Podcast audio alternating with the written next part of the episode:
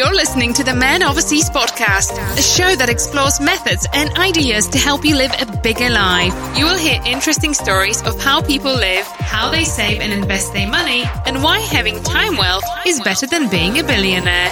If you are entertained, educated, or elevated, be sure to hit the subscribe button. We're just getting started. Now, here is your host, Brad D'Antonio. Hi, friends. Welcome. I'm glad you could join us. My guest today is Michael Green. Once I read his story, I couldn't wait to get him on. His story is compelling. He grew up in what he calls the white ghetto of the Baltimore area. His father was a career criminal. He spent about four years behind bars himself before completely turning his life around. Now he's running a highly profitable flipping business, flipping houses. He's done more than 1,100 flips in 10 years. But that's not all he does. He's got a coaching business. He helps people to use systems that he's created to generate millions in profits. Oh, and he's got his own show called The Flip Factor. So he's a busy man. I appreciate him coming on. First, I asked questions about his life in prison, dealing with cellmates, managing his sex drive while he was locked up, what he did in his first 72 hours of freedom. Then we get into why the time he spent locked up was an integral part of the success that he's having today, what he learned, some really good books that he read, and just how he changed his mindset. It's it's really interesting. And now he's all about giving back and being of service to other people. So I'm excited to have him on. Let's bring him on. Hey, Mike, welcome to the podcast. Hey, Brad, thanks for having me on, man. I'm very excited to talk with you. Your background, dude, is really interesting. I read where you went to prison for four years. Is that right? I did as a teenager, yes. I mean, both probably, obviously, because um, I mean, the place I grew up, nobody makes money. Even I don't really get to hang out with any of my old friends because they're all broke, and you know, it's kind of hard to have a conversation, you know, about them working for the man for twelve bucks and you know me making a ton of money. So I find that we don't really have a lot in common anymore.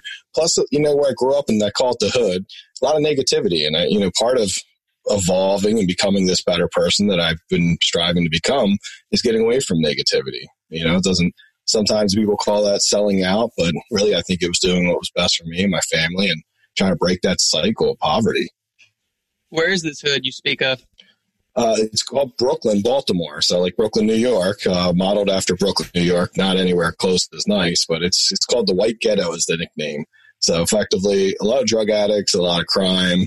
Uh, it has systematically gotten worse over the last 30 years. Uh, my grandparents moved there a long time ago. It was more of like a lower, you know, working class neighborhood. Now it's just went downhill. It's literally went down in value over 30 years. And that's where you're trying to flip houses? That's where I flipped my first house, but could not continue flipping there. When we had to crash in 2009, you really couldn't flip there anymore because it's just pretty bad neighborhood. Yeah, we I did own 30 rentals in the neighborhood and it was pretty solid for that, but really not an area we flip in. So if you go about a mile or two outside of Brooklyn, it's now Brooklyn Park, which is the county versus Baltimore City. Better schools, lower taxes, and uh, yeah, ARVs are like 200 to 300,000, and uh, in Brooklyn ARVs like 50 or 40. It's very very uh, low end. How did you end up in prison? Look, so it was a long, long history of me getting in trouble as a, you know, nine, I don't know, like nine, ten years old. I was selling firecrackers in school and I, I always had this dream to make money. I always really loved like the business side. I think for some level, my father always had a job, but loved talking about entrepreneurial stuff. He wasn't around a lot. And I think part of how I tried to gain his attention was, you know, coming up with all these little side hustles. And I came from, none of those were very, uh, legal or productive. So eventually, you know, I got in a lot of trouble. You know, I did some stuff when I was a teenager selling drugs, and uh, which everyone was doing in my neighborhood. And like everything, you get caught when you do that. And they gave me a five year sentence. And that five year sentence had a four year mandatory. So about three years and 11 months, I got out. And uh, the good news was it was about the perfect amount of time for me to make a major life change. Uh, I fully believe if I had only been arrested or in prison for a year, I would have not had an opportunity to really fully evolve and uh, change the person that I was. I came out very scared straight, very like, okay, this is not where I want my life to be. This is prison isn't a great place for a white guy. Probably should have known that, but just not a great place for anyone who really wants more. And I got there just wanting more, right? Not, and just not having a very good way to do it. You know, so I decided that I would be way better working, right? I started running the math because I've always been an analytical math guy. And I realized making a dollar a day in prison versus selling drugs, uh, I think the net outcome was I could have worked at Walmart and made about the same outcome because, you know, but not been in prison. So I kind of got real okay with uh, just working, you know, doing whatever and realizing that being free and having an opportunity to do some cool stuff and enjoy life was way more important than trying to be a, you know, successful entrepreneurial person at 15, 16 years old. How did you get caught? Did you just get greedy? Basically, I mean, I thought you're always going to get caught. I mean, anytime you're, you know, it's an unfair game, right? I'm really big into game theory. And when you really break down like dealing drugs or committing crime, you, you essentially that you can win like 50 times in a row and then lose once and but then you lose you're in prison for five ten years so you know it's never going to be a productive way it's not like business right we can fail all the time in business and get back up and do it again tweak make it better uh, you know you don't have the ability to fail when you're a criminal and uh, you know you end up getting killed. You can go to prison. I mean, it's just very uh, hard life. It's not something I would ever recommend. Or, and I, I talk about it more to tell people it's not a road to go down. I don't ever try to make it sound like it's glamorous and it's the reason I am where I am today. It was shifting away from that is why I am where I am today. Right? It was mm-hmm. completely disowning that past life and saying, you know what, no more of that. Like no, at, uh, at any level at all. Like I'm the guy doesn't run red lights now, and uh, super super by the book because that's just my belief system now. I've built like some high level character. I do what I say. I follow through with things, and it's meaningful to me to be that person now. How'd you get caught? I think like normal stuff. Somebody snitches on you, and then like you know they get caught, and then they snitch on you, and then next thing you know they're like kicking your door in, and know so that's how it happened. It always happens, right? I, I don't know. yeah. so, were you able to pay for your own attorney, or was one appointed for you? No, I paid for my own. I did actually have money. I, I, had like a Corvette when I was 16 years old. I actually lived on my own at 16. I had my own apartment and everything. Uh, my mom couldn't really control me because I was just a bad kid. And I was very entrepreneurial, very independent. Um, some of the things she had taught me to be that way. When my mother's saving grace, she's a most beautiful person you'll ever meet. She, she would give her last dollar to help someone. You know, but one of the things she did, and I think it's really helped me and got me back on track, was she taught me how to wash my own clothes, cook my own meals, take care of myself. Uh, I just was a kid that grew up quick because of where I was, you know, what I'd been through. 16, I was a little more mature than a 16 year old in some ways, not in others. So did the system treat you like an adult? Yeah, I went. I actually went as an adult. I did. I mean, you must have just yeah. hit that cutoff, huh? I was 17, so they, you know, it's pretty easy for them to kind of just throw me in as an adult. Did you have a cellmate? I did, yeah. Multiple ones over the time I was there. Did you form cliques? Like you said, it was hard to be a white guy. Did the white people kind of stick together? Yeah, they do. Uh, so there wasn't many of us, so we had to.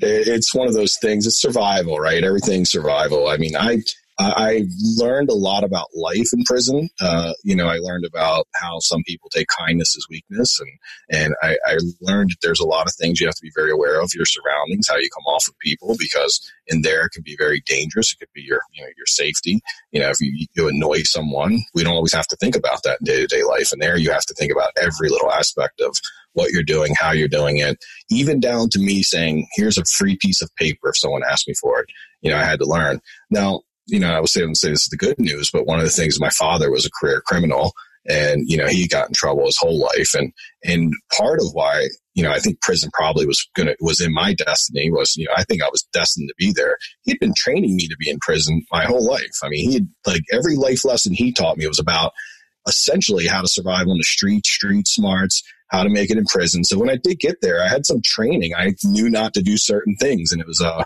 so I was, you know, enough just to get by and be able to stay to myself, stay out of trouble, do my time and, you know, get into some productive things, read books. And, you know, it, it took a little self reflection to, you know, break that cycle of who I thought I was and become who I was really meant to be. Do you have any contact with any of the folks, like ex cellmates or anything? Do you keep in contact with any of them?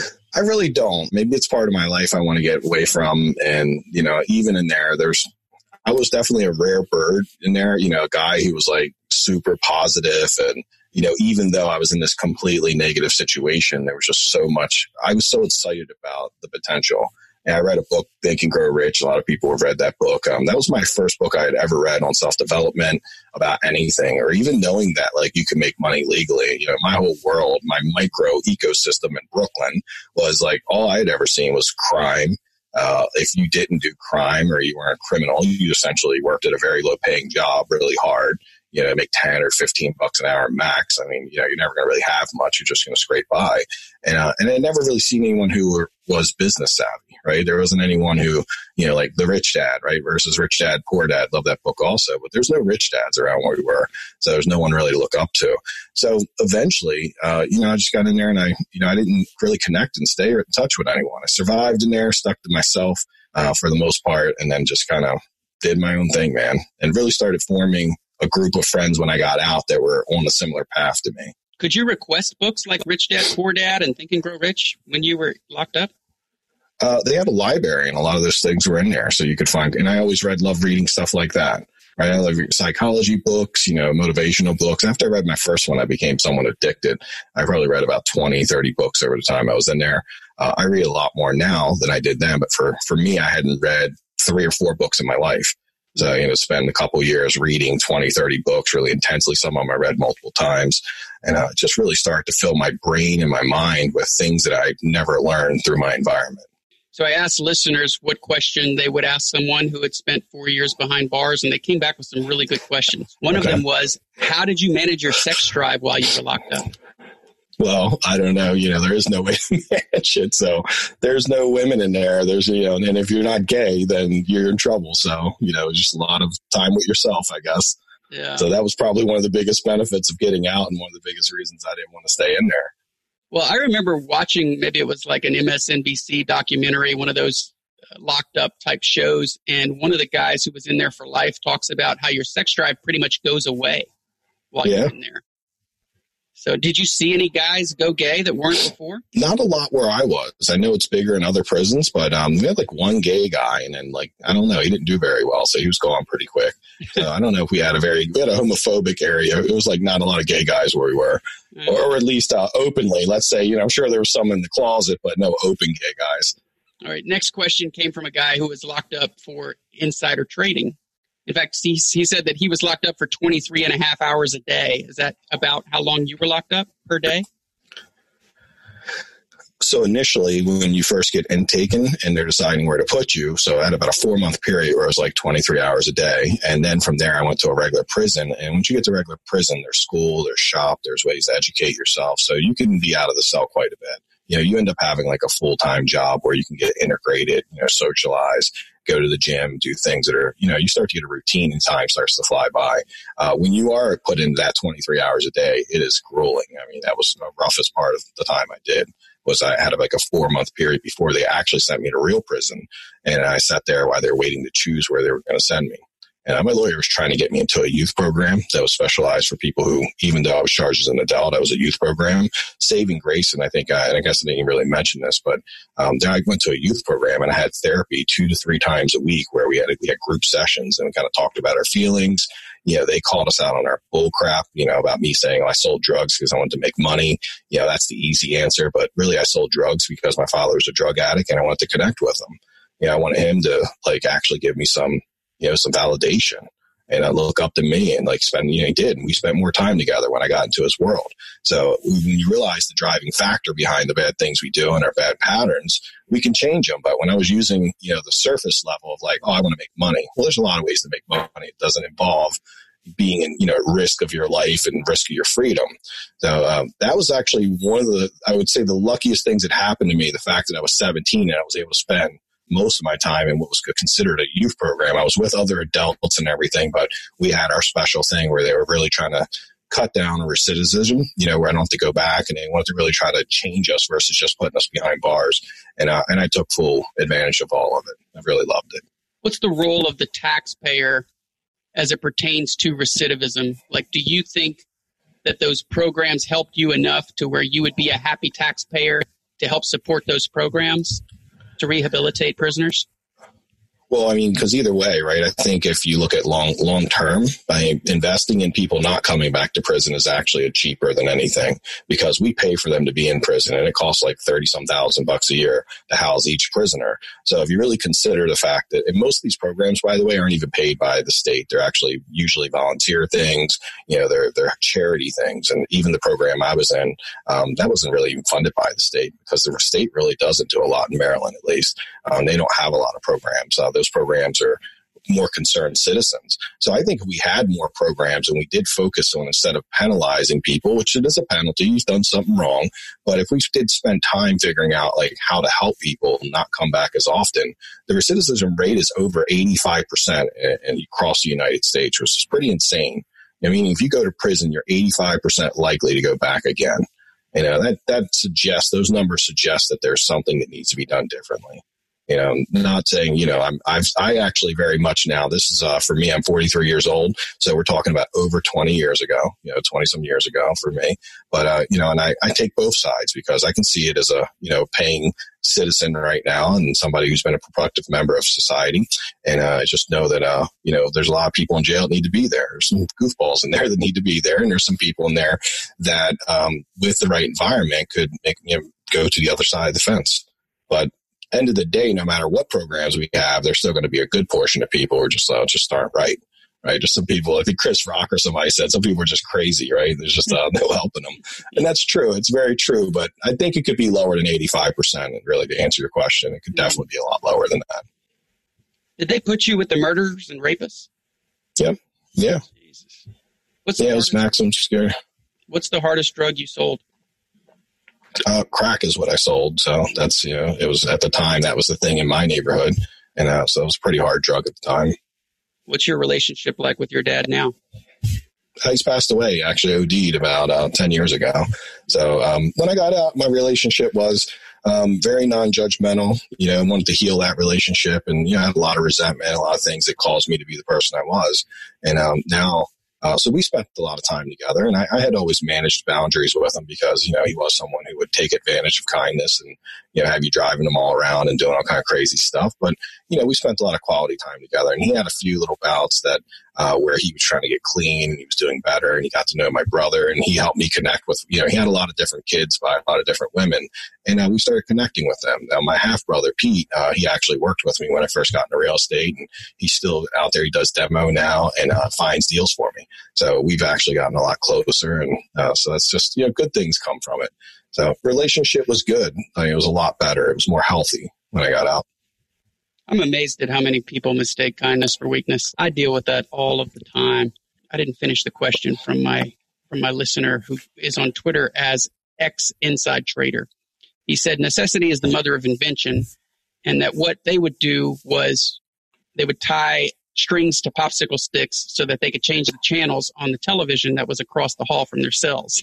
Is there anything that you figured out how to do out of necessity or like a, just having a strong desire to do something where you became super creative?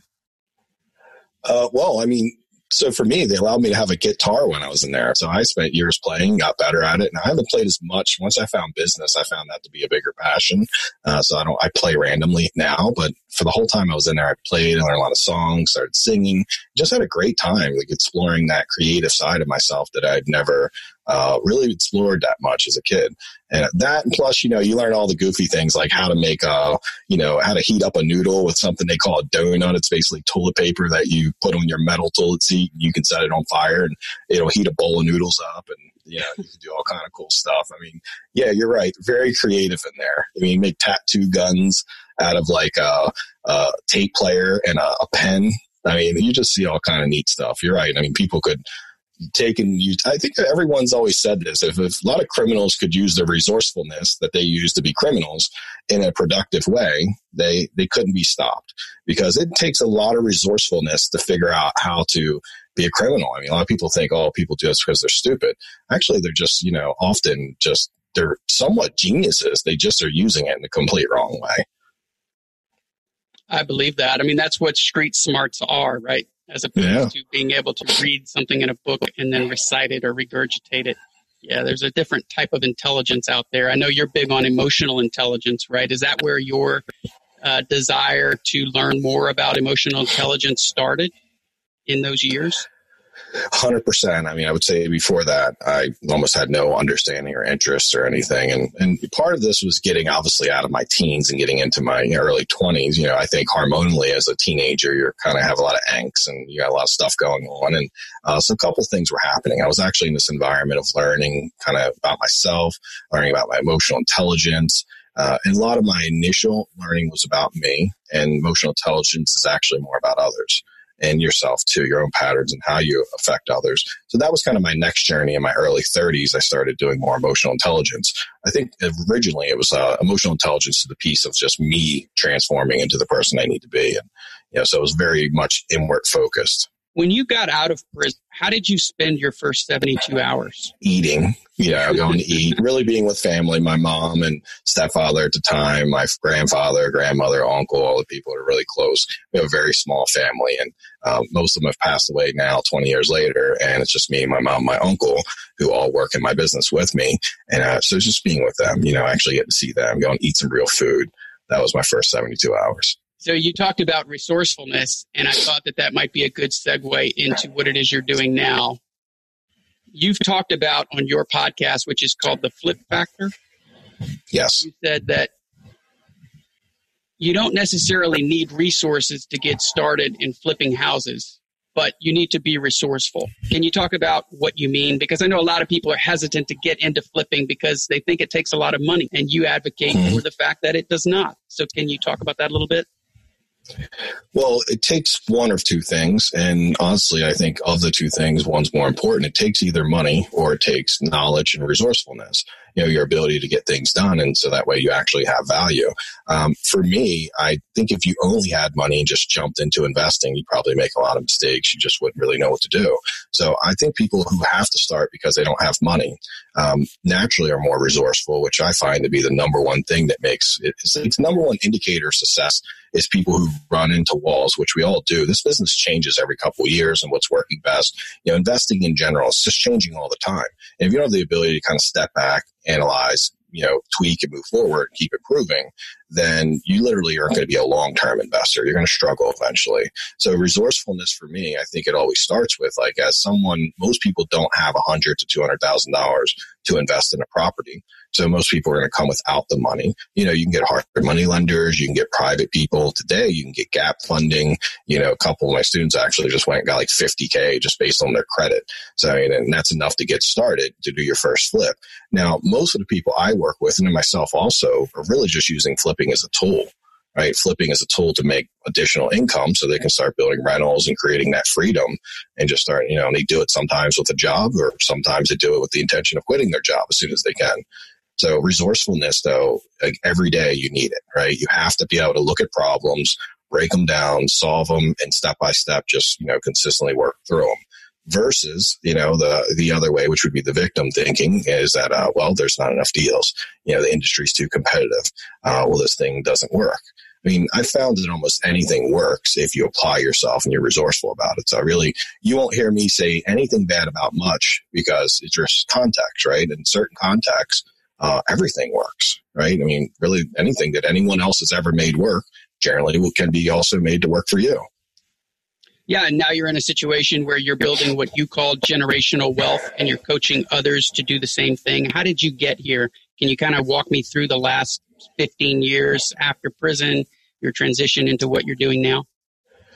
So right off the bat, I had to get a job, and uh, I've never been a job guy. I'm a bad employee. I'm kind of the worst employee ever because I'm so entrepreneurial. I want to write, you know, I'm a, a, high D if you understand, like disc, and you know, like I'm a driver, so I want to run things. I want to lead, and it doesn't work well when you work for people.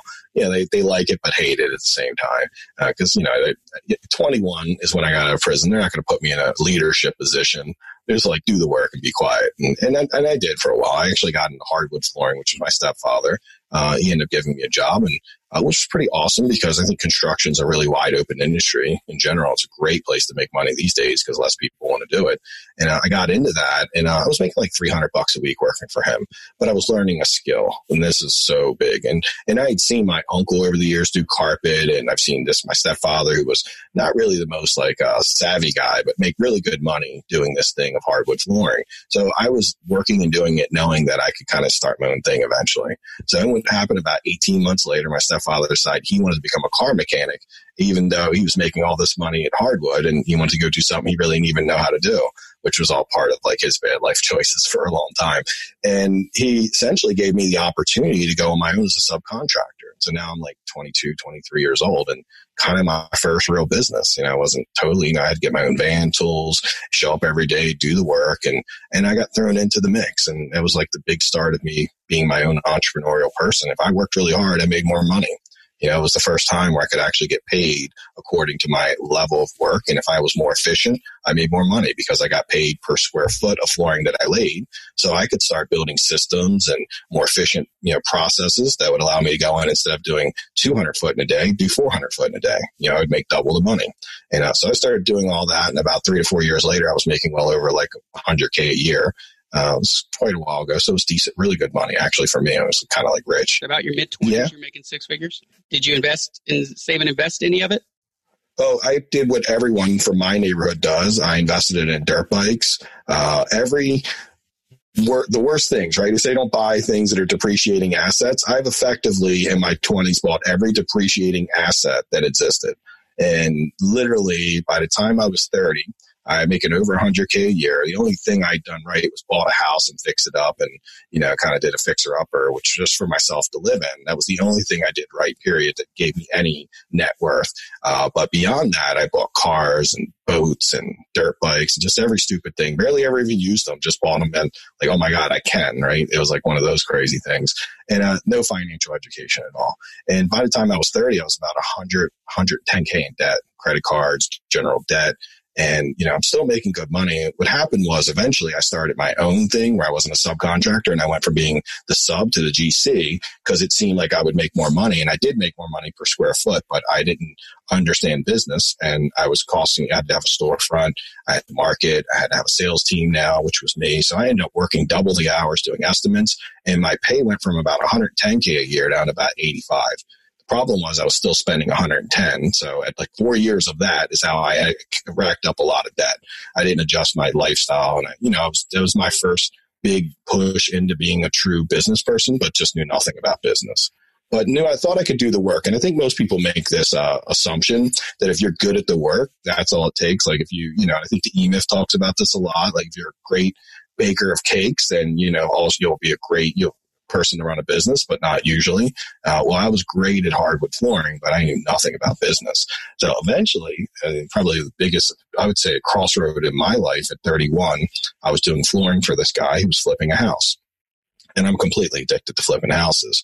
And uh, and this guy eventually says, "Hey man, um, I, I learned how to do it from this other guy, right? Back in the day, you know, the free event you go to, and uh, he was like the only guy doing that. By the way, 11 years ago, there's like no one doing that today. It's like every weekend there's one, but uh, he was kind of one of the first people doing that. So I went to his event. Uh, I had been trying to do flips and thinking about it for years. He kind of clarified everything. I ended up paying him 15 grand to, to coach me, which by the way, I'm 110k in debt. So I don't even have 15 grand. He showed me how to call my five credit cards and get them to extend my limits, which was ended up being about 7,500 bucks. And then he took a payment plan for the rest. Did you pay him monthly or did you pay him up front 15 grand? I gave him, so I maxed out five credit cards. I extended my limits, which gave him 7,500 bucks down roughly. And then I did a payment plan for a couple hundred bucks a month for the rest. That's what we ended up working out. Wow. Because you and I are both now coaches and I charge way less than that. I don't know about you. Only game in town, by the way, at the time. So, uh, yeah, it was either him or you never follow the dream. And it was a year of working with him. And I will say that for what he taught me and shared with me and the interaction we had, and uh, it was a good investment at the time. And obviously, there's more. There's a lot of people out there coaching now, and also the internet allows us to meet each other. So obviously, people could coach with you and not even be in your neighborhood. And uh, so the internet opens the world up for us right now. I was in Baltimore, and this guy just happened to be the only guy I knew. I, there really was literally no one else teaching at that time, like locally at least. You touched on something I think is important, which is getting a broad education and reading many different books. Because you said earlier that you had read Think and Grow Rich maybe 20 years ago, which helps you with mindset. You didn't have the financial education. So had you read Rich Dad Poor Dad, you maybe wouldn't have made the mistakes between reading those two books. And then once you get into becoming a great worker, you mentioned the E Myth, which is about you become a great baker and then you think you can start your own baking business. But what you essentially do is buy yourself a job. So mm-hmm. it just speaks to the importance of getting a wide range of education and reading as much as possible so that you make sure that you preempt the sort of bad decisions that could get you buying depreciating assets and spending $110,000 a year when you're only making 85,000. Mm-hmm. So now you're doing flips. And I want to ask if you're a fan of Dave Ramsey because Dave Ramsey says that flipping is for losers. Do you agree with him? Mm-hmm. No, I don't. Obviously not because I've made millions of dollars flipping. So I can't agree with that one thing. I'm a huge fan of Dave Ramsey. I love everything he speaks of. And honestly, I don't, I, I you know, I've read a lot about him saying flipping sucks because of course I'm interested. And, and I think what he's saying, and I think anytime anyone says anything, there's context to it, right? And in the context that he speaks of it sucking, I completely agree. He basically says that if you don't really know what you're doing, it's completely risky, which is a very, very true statement. Like you can't just flip a house. You know, there's so many things you have to learn. You have to learn to negotiate. You have to drive costs down. You got to learn construction. You need to learn a lot about being a realtor. You can't just hire a realtor and hope they're going to do the right things. You got to be able to do like a lot of stuff. So we, house flipping is complex for that reason.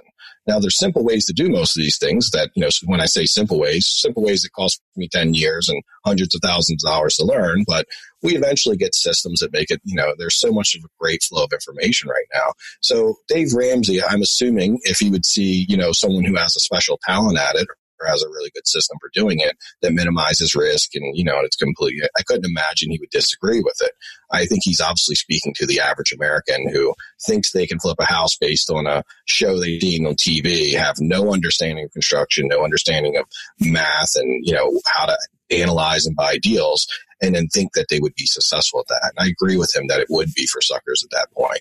But I don't know when it ever would not make sense when you can buy deals that have baked in profit and I have a complete system to control costs. It just doesn't really for me. I, you know, I, am assuming, I don't think Dave could argue with that, but, and I doubt he would, but well, I don't know him. So we'll, won't get a chance maybe one day to ask him. Well, you could call his show. If you're debt free, yeah. he would love to hear from you so that you could scream. Flipping attracts a lot of suckers.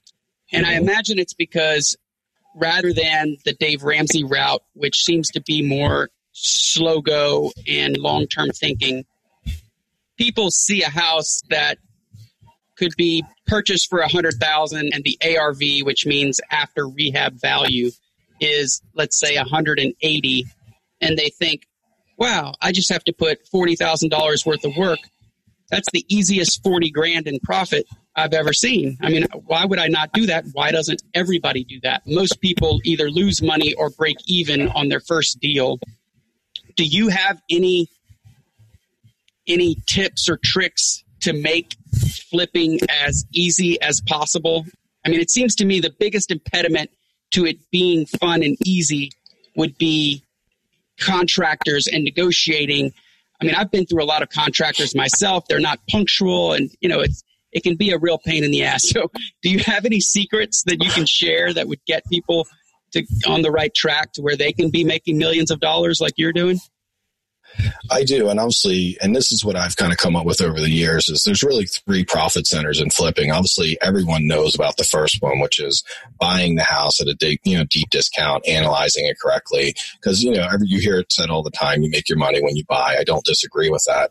But I've seen myself included and other people over the years buy amazing deals and then make a ton of mistakes that actually take a good deal that would have made 30 or 35K and only makes 10K because of making a lot of mistakes and it tends to usually come in when it becomes construction time.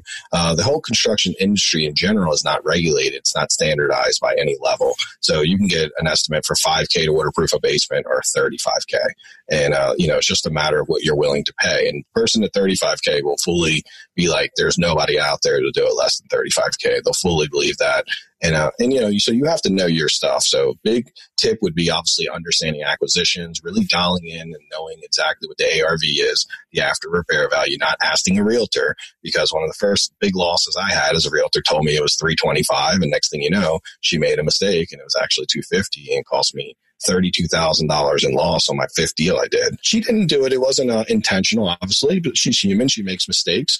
Um, the problem is, I think when you ask someone who is not an investor, um, because realtors have the title of realtor, I think one of the big misconceptions is, is that they actually know anything about investing and that they really know anything or they can protect you in any way at all. Often the biggest reason that I've lost money and I've seen others lose money is believing that a realtor, an appraiser can be the person who makes these big financial decisions. It's kind of like a stockbroker saying, Hey, let me uh, manage your money and put it in these stocks. You know, they're managing commissions And so are realtors, right? Their focus is commissions, not always your safety and your ability to make money. So I believe if you're going to do something as risky as flipping a house and you're going to, you know, invest a big, large sum of money, that you should understand the market yourself. You should be able to look at comparables. Doesn't mean you don't have a realtor assist you or help you with that process, but at the end of the day, you need to be the final decision maker. You don't want to lean on the realtor to make these big financial decisions. The same thing comes true in the second profit center when hiring GCs. A lot of times people know nothing about construction. Yeah. You said something about realtors that I think is interesting because most people, I think, would go to realtors first. And it's important to understand how incentives are aligned because you're right they they do get paid from commission uh, realtors don't get a regular paycheck and so they rely on being paid as a percentage of the sale price of a home which is if they're trying to get a client that might be the reason that they tell you that a home is going to sell at 325 if the next realtor tells them that, that it's going to sell at 300 you're going to choose the one who tells you that they can get you more money. But as we've established, there's no recourse if they don't get you the 325 and they end up selling it for 290. Uh, yeah, it's actually a big part of their business, right? It's a big part of how they get new listings. Well, it can be, but I don't. I don't think that we should paint such a broad brush. I mean, the same thing could be applied to insurance salespeople, car salespeople, lawyers, attorneys, doctors it doesn't matter the profession. There's going to be unscrupulous people in all of these professions. And so I think it's incumbent on the consumer or the client to do their homework, um, interview different realtors, make sure they're with someone who is looking out for their best interests because the realtor designation, of which I have one, um, you are obligated to follow a code of ethics and be a fiduciary for your client, which means put your client interest above your own. Mm-hmm. And if you run into an, a realtor who is not doing that, you need to fire them on the spot. So just a heads up to the public who is considering using a realtor. And most people do if they're going to do a flip. And it's a great resource for information. I mean, a good realtor, if they're a good professional, is going to save you more money than they cost you. That almost to me defines professional. So I wouldn't rule them out completely. Just be aware of this stuff. But this is why we do these sorts of shows to educate people. So I appreciate you mentioning it, and I wanted to follow up and and add my two cents there. So understanding how incentives are aligned and do your homework, interview them, learn which questions to ask to make sure that they have your own interests even above their own because what you want is for them to do such a good job for you that you can then refer them to their friends and to your friends and family. And if you can convince them that that's what you're going to do, then they have every reason to act in your best interest. So you want to surround yourself with the sort of people who think long term and want to build relationships just like you do. Yeah, I agree with you completely. And my experience has been is that most realtors are not malicious, right? They're not trying to take advantage of you. I've, you know, that's a very rare exception where they're just legitimately making logical decisions to rip you off. Most of the time, it's through ignorance or it's through lack of understanding of how investors work. It's through running everything through their realtor filter, which is retail, right? They're not thinking like an investor. And it's very uncommon to find realtors who actually think like an investor because most realtors are high eyes, which is, you know, social butterflies and social butterflies are not known for detail. They're known for thinking more grandiose and seeing big picture and being more creative. And so they see comps. They tend to naturally, and knowing they want a deal to get done, they want to get a deal for their client. They tend to lean towards the higher end of the comps. And often they're just getting it wrong because they're not taking an objective view of both sides and then, you know, doing what I call weighted risk management. And I have to do this myself, by the way. So this is a very interesting kind of dialogue about this. I find that if I put myself in the wrong environment, I actually make some of the same mistakes that realtors make. So I'm really big on controlling the environment around myself, not allowing people like a realtor or anyone to tell me like, Hey, Mike, but look at these comps. I'm like, no, I need to see them all. I need the whole picture because if I focus too much on certain comps, I'm going to, I'm going to start to make bad choices and I'm not going to make a good prediction of what the house will sell for. And even like some of my losses that I've had within the last couple years have been when I put myself in a very uh, unfavorable environment. Yeah, I like what you said there. So you want to fall in love with the numbers and not the deal, but you need to make sure that you're looking at yeah. all the numbers, right? Yeah, absolutely. Yeah. Cool. So, how do you think about cost when you're approaching a flip? So I'm always uh, back end. So the third profit multiplier that I believe in, it's construction, and the third one is on the back end. Uh, our whole process has been crushing it for us right now. Is taking the properties, really doing a great job of designing them, laying them out, making sure we're a step better than everyone else in the neighborhood, just a little bit better. Often that doesn't even require money; it just requires a little more thoughtfulness, you know, of how we're going to lay it out. But then we always want to price on the aggressive side because what's been working really well for us is if we're when I say aggressive, if we think a house is worth 250 putting it out even at 245 9 is aggressive versus a lot of people are trying to go 259 9 or 269 9 and uh, what we've seen happen when you go higher is you sit no one buys because people are very intuitive. The market knows like your house will literally not sell just being 10 to 20k overpriced. As soon as you make sure it's either priced well or 5k under what happens is you start creating these really competitive environments uh, where you'll get more money than even often the property is worth because we are in a very competitive market. So if you really think about game theory, it's tougher to buy properties, but it's much easier to sell them for more money than you ever expected.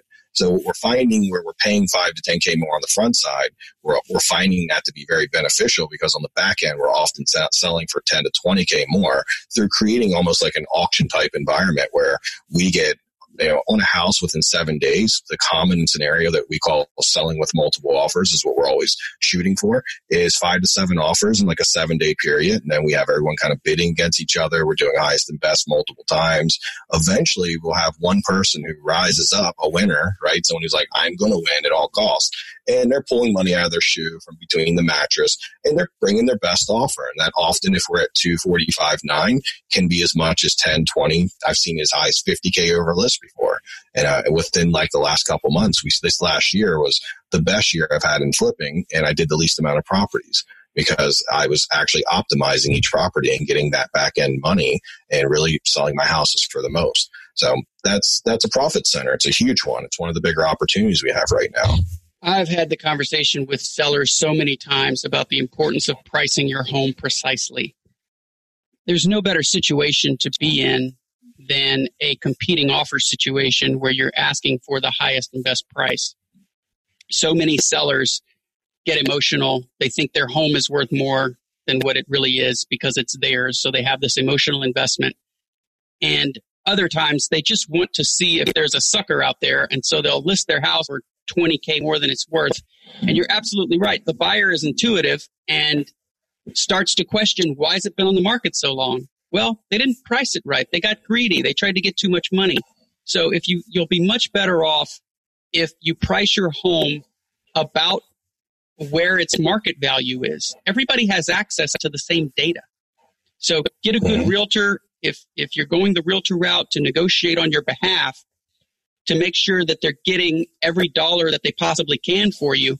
But understand that you're working within a range because we all have access to the same data. So yes. I like what, I like what you said there. And another thing that I will say is when you're negotiating a real estate deal, please get on the phone with people. Stop trying to do it all by email. You can sense so much from a conversation with someone. Mike, I've got to know you just as in preparation for this podcast. If you called me tomorrow and asked me for a favor, how much more likely am I able to do it for you than if you and I had only emailed with each other? right? I can see oh, your face absolutely. right now. I like you. Mm. We get along great.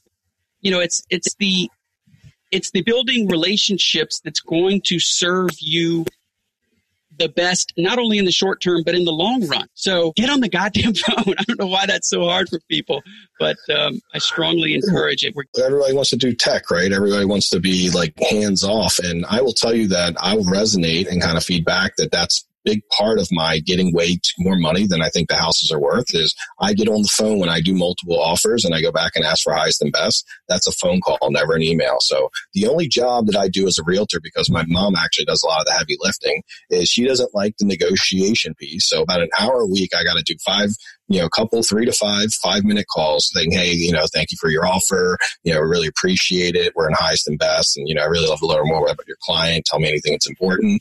And essentially what I'm doing is qualifying them because as you qualify someone, it puts them in the position of fighting to be in the deal. And uh, I'm helping putting them the right emotional mindset to win because most of the time people don't care if they pay 10 more K for a house. It's pretty meaningless in the grand scheme of things. You know, if you really want a home, it means like you'll pay an extra 10 bucks a month or 15 bucks. It's nothing. But it could be the difference in them not riding around looking for houses for the next three months and being disappointed, their family getting into the place they want to be in. So I'm always helping by getting on the phone. I'm helping them win, helping them get what they want. And, uh, and you're right. I get a great opportunity to see if they're a serious buyer or not. If it's someone who's kind of has like, I'll do it, but only if, if you kind of bend over. Well, we're in a, we're in a seller's market right now. So I want to make sure I have serious buyers buying the house that I go under contract with someone who's very likely to get to settlement. I think one of the keys to being successful in both business and investing is figuring out how to make the highest and best use of your time. And one of the things that I see bounced around on Twitter and other places is the importance of being willing to have uncomfortable conversations. And it sounds like you're willing to do that. And that's a large reason why you're successful. If you can get someone on the phone, I say this a lot yeses and nos are good, maybes are bad. Don't get stuck in maybe land. If you can get them on the phone, you're much more likely to get to a yes or no quickly. And that saves you so much time. And in business, time is money. No, I, I mean, I, I 100% agree on everything you said, like completely. Very good advice. I love the story of the young guy that came to work for you for no pay. I was listening to one of your podcast episodes. Is it Delante? Is that his name? Yeah, Delante. Can you tell me his story, please? Delante is, first of all, just one of the most awesome human beings I've ever met. And I love his story and I love everything about him because I've actually learned more about my finances and Dave Ramsey through being around Delante. He's a natural Dave Ramsey guy, very good at saving money. He lives on almost nothing, buys no depreciating assets uh, just a role model, 20, 25 years old, an amazing guy. Um, he went to college, went to a really good college in Maryland, got a full scholarship in uh, computer science, was doing it for about a year, didn't hated it, obviously, thought it'd be great, and but did not like it all, and had been thinking about getting in real estate. And I put an ad out uh, on one of the local groups saying I was looking for a video editor, and you know, as an internship, and you know, they'd work for free or a little bit of pay you know, a couple bucks just for their gas and stuff. And Delante responded said, Hey, uh, everyone else was like, I want to, I got to make 10 bucks an hour. I can't do it or something. He's like, Hey, I don't want to get paid anything. I just want to learn from you. And that was the first reason I knew I loved this guy. Um, and then for like six months, me and him did videos. If you go back to my Facebook page and you see like the 20 videos we had on there, Delante and I did those. And, uh, you know, we both, he didn't really, told me, I'm not a great video editor, but I'll learn and, uh, you know, and I'll work hard. And I was like, fantastic. So there was times me and him were on the phone 12 o'clock at night for free, right? For free. Uh, eventually he decided he was going to quit his job and get a different job. And I said, Hey, would you consider working with me? And really diving in. He's like, you know, I dreamed about you asking me that, but I didn't think it would be possible. And he's like, so he ended up deciding to work for me for 500 bucks a week. Now he was making 60k a year. So it's a big cut, but he's like, I can afford to do so. I live with my parents. And I was like, well, by the way, I have like a basement apartment you could have as part of that 500 bucks a week. And uh, you could just live there for free. And he's like, I have no debt, so I can totally do this. So he come to work for me for 500 bucks a week um, at start and then, you know, made almost no money and he lived fine. Like he totally created this ability because he wasn't dragged down by debt. He had seen all of his friends buy cars, houses, and all this, and you know, just locked herself into like a position where they had to go to work and they couldn't lose their job because they wouldn't be able to pay their bills. He had no bills. He, he had a car paid off that he bought for two thousand bucks. Had no credit card debt, no anything. He could live on like literally 15, 20 grand a year easily. So he got to do some deals, made some money. Came a time uh, about two years in our relationship where he did an emotional intelligence course with me called Choice Center, and me and him uh, graduated that. And what he discovered in that was that he wanted to go back to acting. He'd always loved it, and his parents had told him, you know, obviously you can't make money at that, so you know, go go to school. And he listened to him. Very traditional family from Jamaica, and uh, so he did that. And but he was like, Mike, I really want to do this. And he at one point thought he might not be able to work for me and do it. And and what we discovered in our emotional intelligence training is that uh, it's never either or. Right? We have to find solutions to do both. So we found a way that he went part time, just work for the coaching business because he would do a lot of enrollment calls with new clients and helping them out and, you know, just an assistant coach. And uh, he did that while he was on the bus going to New York, uh, doing interviews and, you know, doing a bunch of auditions, I mean, and stuff. And, um, you know, he got a couple weird commercials for 50 bucks, 100 bucks here, a couple parts, nothing big. And uh, a year into doing that, he gets this offer to be in an HBO show uh, like huge, a really huge role, meaning like a recurring role. He's going to probably be doing it for two years, getting paid a bunch of money per episode, and uh, and they're paying for him to move to LA. And he just left a couple weeks ago, so I mean, he's like my best friend, and I miss him. And uh, I was so happy. I mean, I've never been happy to have someone leave my business, but um, felt no like, oh crap, who's going to do his job? Like know, who cared? We in a week we had someone else doing his job, and it was no big deal from that point. I just missed my friend, but he's now got this opportunity. Uh, it's a Lakers show about the Lakers, and uh, he's playing Michael Cooper, and uh, so he's one of the stars of the show, man. And he's uh, I think he's going to be on for two years. It's already been picked up.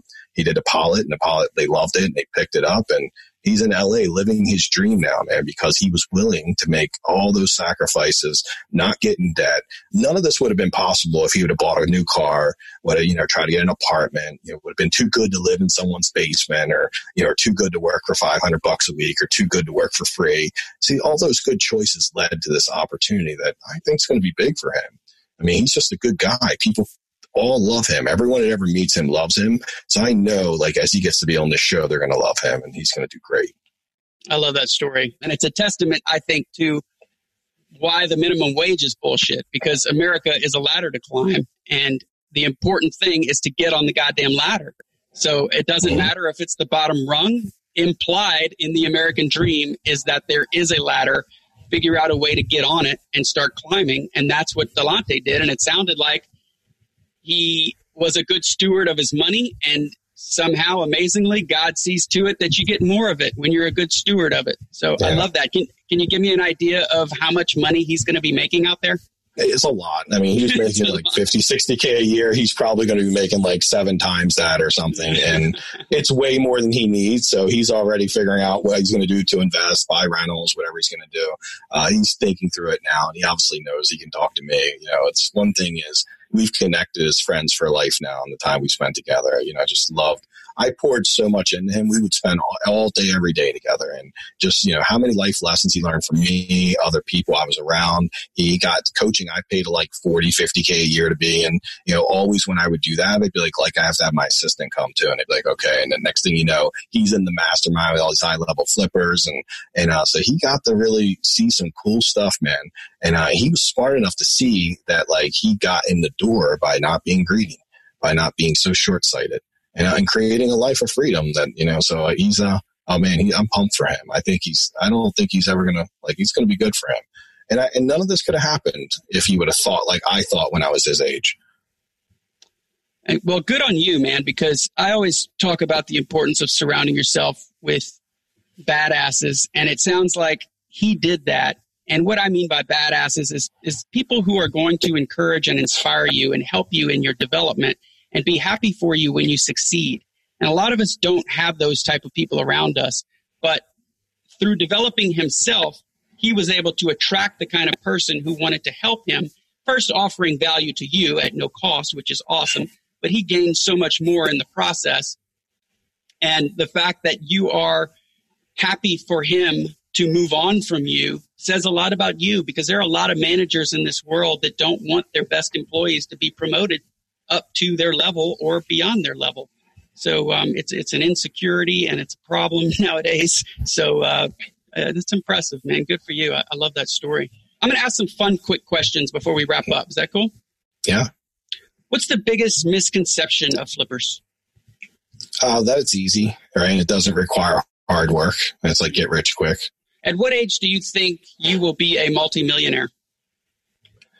Uh, we'll find out. I'm hoping in the next 10 years, I have a strong plan to kind of get super cheap. I'm selling my vehicles, going to a Honda Civic, and uh, I'm making some big changes right now. I have a nice waterfront property. It's a ton of equity, and the market's really high right now. So I'm selling that off. Uh, I'm getting cash rich right now. I'm on a cash grab. I'm trying to so that when rentals go back on sale in a couple years, which they will inherently, I want to be able to buy them up like crazy. Do you own any individual stocks or index funds? No, no stocks because obviously with my ability in real estate, there's really not any. I just don't know stocks well, and I don't think they would perform as well as I can get a rental to perform or a flip. Invest in what you know. There you go. What's your biggest loss?